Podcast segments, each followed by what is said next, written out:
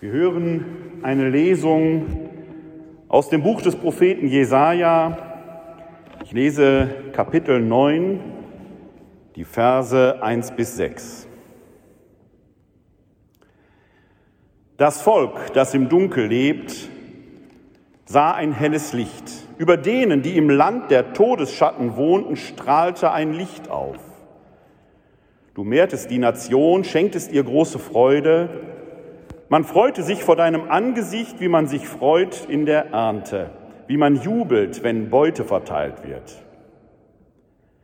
Denn sein drückendes Joch und den Stab auf seiner Schulter, den Stock seines Antreibers zerbrachst du wie am Tag von Midian.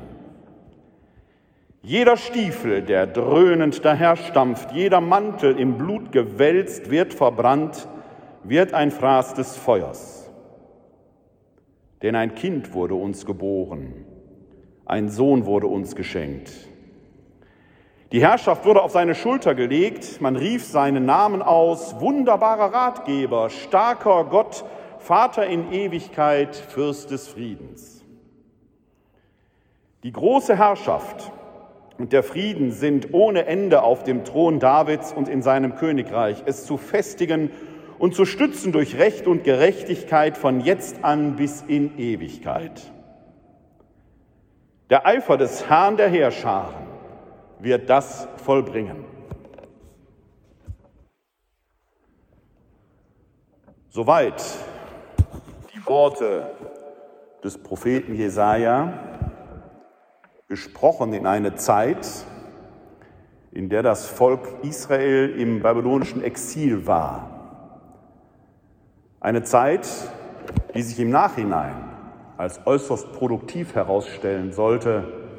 Die Torah wurde in dieser Zeit des Exils niedergeschrieben, aber als man da im Exil saß, war es dunkel, denn man stand vor großen Herausforderungen, passte man sich an die fremde Umwelt an, assimilierte man sich, ging man in der neuen Fremde auf oder bewahrte man seine Identität, indem man sich gegen dem Fremden, gegenüber dem Fremden abgrenzte, um in der Fremde das eigene zu bewahren? Israel, die Exilanten, sind den zweiten Weg gegangen. Und weite Teile der Schriften, die wir Christen heute das Alte Testament, ich bevorzuge das altehrwürdige Testament nennen, hätten wir nicht wären sie nicht in dieser Zeit, die die Zeitgenossen des Volkes Israel als Dunkelheit erlebten, aufgeschrieben worden. Später wird ein Kirchenvater sagen, Gott schreibt auch auf krummen Zeilen gerade. Und die Geschichten des Volkes Israel, die wir im altehrwürdigen Testament haben, erzählen immer wieder davon, wie im Scheitern Neues blüht. Ja, selbst für uns Christen ist es doch so. Wir glauben doch an einen Mensch gewordenen Sohn Gottes, dessen Geburt wir in wenigen Wochen feiern, der doch nicht friedlich eingeschlafen ist, der doch den schrecklichsten aller denkbaren Tode gestorben ist, dessen Scheitern irdisch gesehen total war, der im schwarzen Loch der Todesfinsternis zugrunde gegangen ist und doch von den Toten erstand uns das Licht des Lebens zu weisen. Das Volk, das im Dunkel lebt, sieht ein helles Licht. Dieser Satz hallt durch die Jahrhunderte immer wieder und dürfte durch die Jahrhunderte immer wieder ein Licht der Hoffnung entzündet haben, angezeigt haben. In vielen Zeiten dachten die Menschen, die Apokalypse wäre nahe, die Endzeit würde kommen. Die Zeichen sind doch eindeutig und auch in diesen Zeiten scheint es doch so zu sein, dass die Endzeit da ist. Aber wenn wir ehrlich sind, war Endzeit doch eigentlich immer.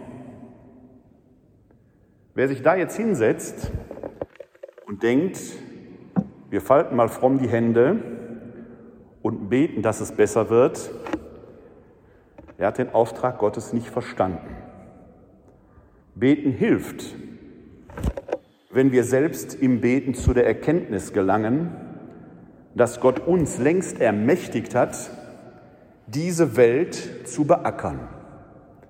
Das ist ja das Schicksal, das dem Adam und der Hawa, der Eva, verheißen ist, nachdem sie endlich erwachsen das Paradies verlassen, dass sie im Schweiße ihres Angesichtes den Brotunterhalt selbst verdienen und in dieses Leben geworfen werden, um selbst Frucht zu bringen.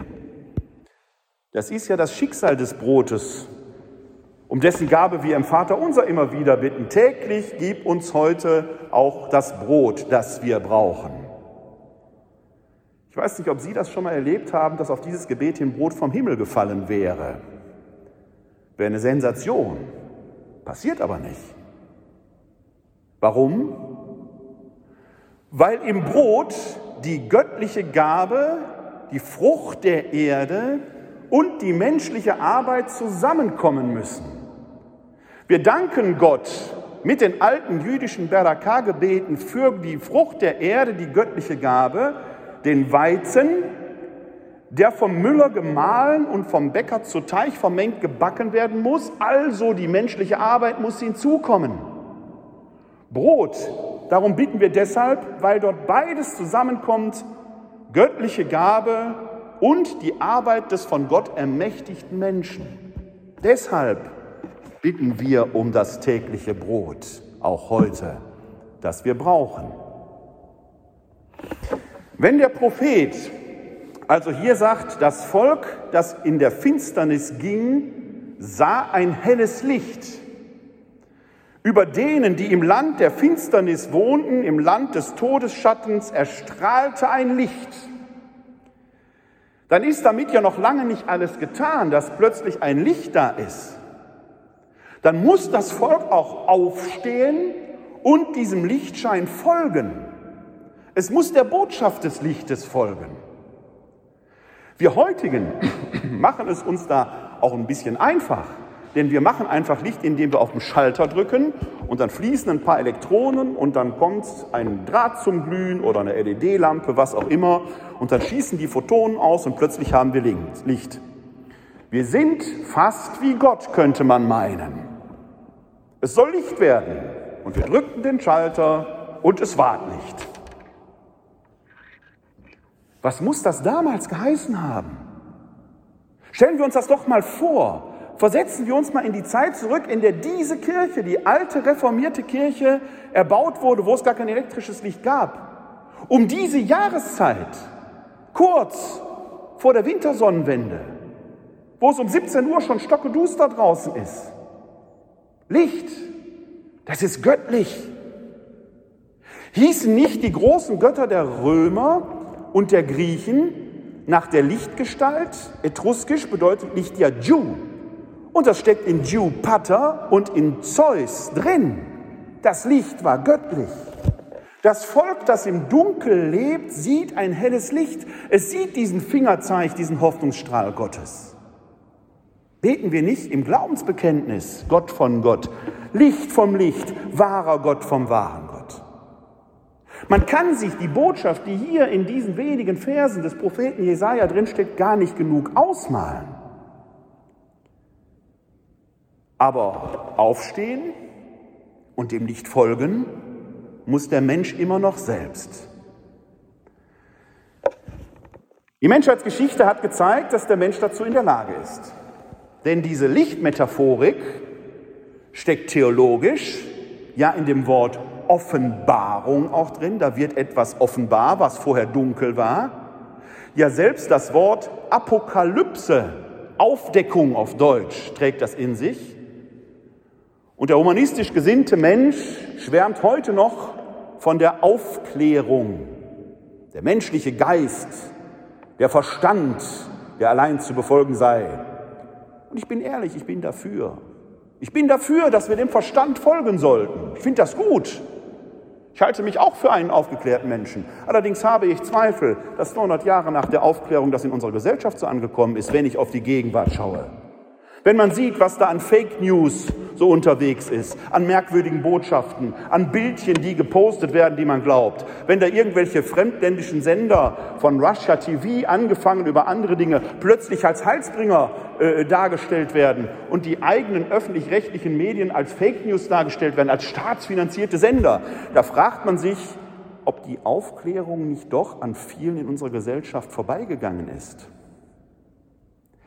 Sind wir nicht heute auch wieder ein Volk, das im Dunkel lebt, das zwar über elektrisches Licht verfügt, aber deren Herzen nach wie vor blind sind. Da gibt es einige, die als Lichtträger, in der katholischen Kirche nennen wir die übrigens Luziferare, die Messdiener, die schon mal die Lichter tragen, heißen Luziferare.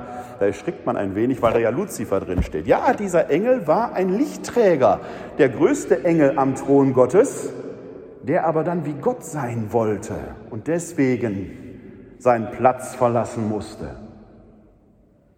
Wer wie Gott sein will, steht an der falschen Stelle. Er wird zum Verdunkler. Wer aber Gott folgt, dessen Licht, seinem Licht, und der Verstand ist ja dieser Funke des göttlichen Lichtes in uns, der wird die Welt hell machen.